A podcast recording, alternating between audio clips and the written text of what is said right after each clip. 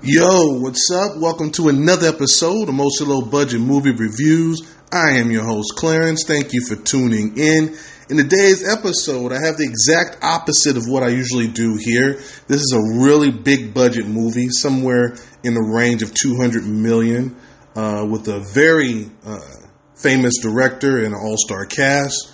Uh, this is Martin Scorsese's adaptation of the book Killers of the Flower Moon with the cast including Leonardo DiCaprio, Robert De Niro, uh, even saw John Lithgow in here, Brendan Fraser, uh, just to name a few off the top of my head. Um, uh, there are many character actors in here as well, but I'm not remembering them right now. now, now I've never read this book before, but I am a little bit familiar with the story, uh, but I don't know a whole lot of the, the details. So, what I do know is it's based on a true story. As you guys know, I can only judge what they give me on the screen, so my review will not reference the book or the true story since I really can't speak to that. So keep that in mind if you find yourself angry if I don't address something that was in the book or the, you know, the real life story. It's listed as a crime drama, which Martin is excellent at. Uh, the last one I remember seeing was The Irishman, which was another movie based on uh, true events starring De Niro, Pacino, and Pesci and that was epic. If you haven't seen that one yet, it's a Netflix original and well worth that three and a half hour investment. So the question is, is this one worth the investment with a similar runtime? Well, what is this one about? And just to give you a heads up, I'm going to really get into it. It might sound like I'm giving away too much, but trust me, there are huge details I'll be leaving out. And again, this is really public knowledge because it's a true story. But I just want to make sure, as always, you guys know exactly what you're getting into. Now, we start out with a ceremony with the Osage Indians burying a pipe. They later find oil gushing from the ground.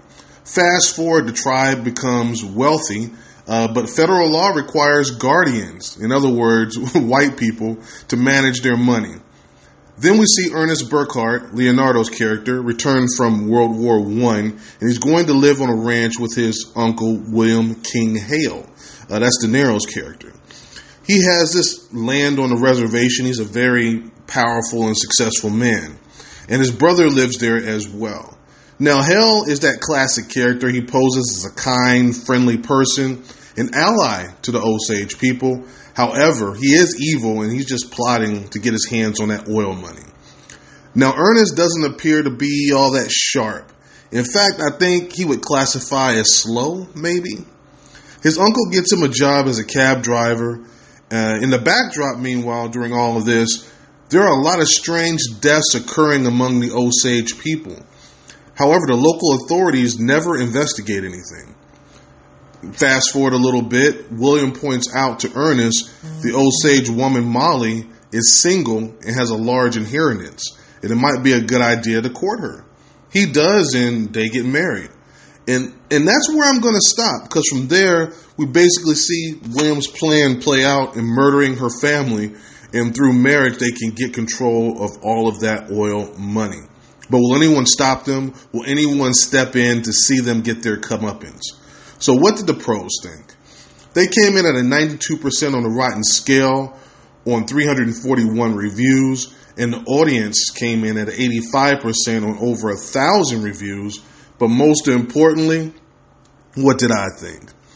The quality of a Scorsese's production never disappoints. Phenomenal cast and crew with some standout performances. I mean, Leo was in his bag in this one.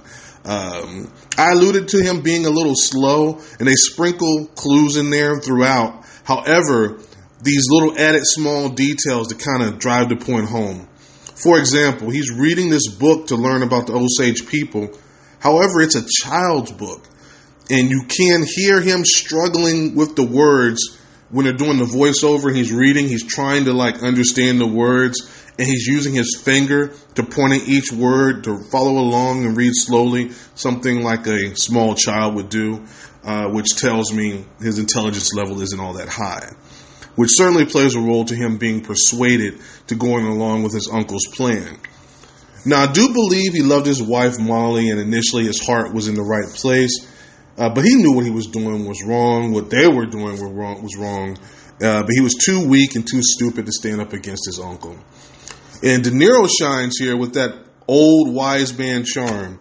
Uh, explains things in a way that just makes sense. And they don't seem all that bad the way he explains them to you, even though he's an absolute monster that only cares about himself and his bottom line. What always impresses me with these long epic movies that uh, Martin does, he always places a sense of urgency into moments that don't appear to be all that serious. Uh, small moments that don't really appear to be that big deal in the grand scheme of things. And this is important when you have this kind of a runtime. You have to stay engaged with the material the entire time. Now, the actual investigation the uh, the DOJ does, Department of Justice, it was just cool to see how it was so obvious to them that there was foul play and how all the pieces came together with just a little bit of detective work. It's like an old mafia saying three people can keep a secret if two of them are dead.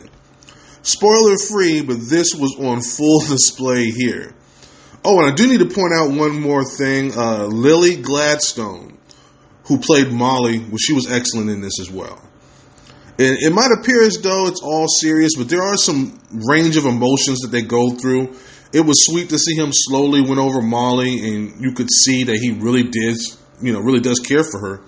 Then there's funny moments where it's almost like a dark comedy with the way things play out during the whole criminal planning and stuff. Because, like I said, he's you know not the sharpest, and he's dealing with some other people that aren't the sharpest, which is ultimately what leads to them uh, getting caught.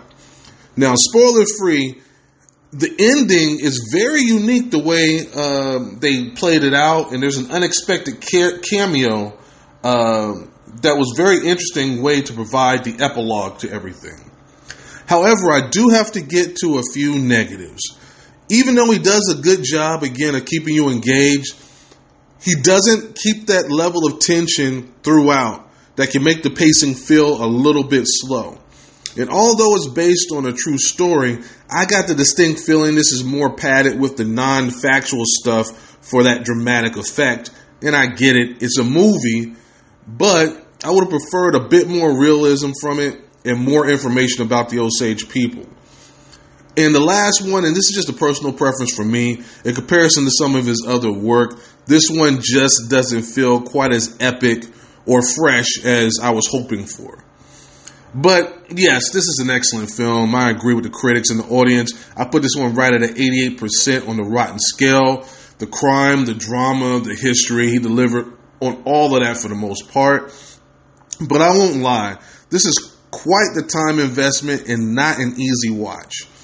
This is not exactly apples to apples, but for example, The Irishman that I mentioned earlier, and uh, something like Gangs of New York, where uh, they're also period pieces, but the pacing is so much better in those movies. I think uh, I could watch those two movies again, like straight through. But when I watch this one again, I may need to take a break like halfway through. Now, for me, I love seeing these big epic movies, like you know, on the big screen. But I recognize not everyone is going to want to sit in the theater for over three hours. So yes, the movie is that good for you to go and see it in the theater but it might be better for most of you guys to wait for it to stream. Uh, if you're if you know you're not going to be able to sit there and pay attention to get the full experience because it does deserve your attention. It is like I said, it's really a good piece of work. Um, you should definitely just go ahead and wait to stream it at home. Myself, I prefer seeing these kinds of movies on a big screen, but either way, it's a must watch. With that being said, I'm going to close it out right here. If this is your first time, don't make it your last. This has been a Podbean production, mostly low budget movie reviews with Clarence. Thank you for the support. I greatly appreciate it. And I will be closing out this month with some horror content. I do have a few episodes I've already uh, written. I just need to record them. And of course, there's a horror movie that comes out this weekend not really, you know, super excited to watch it, but it's a horror movie, so I'm definitely going to go check it out. Uh, but anyway, again, I appreciate you guys, and I'll see you next time. Peace.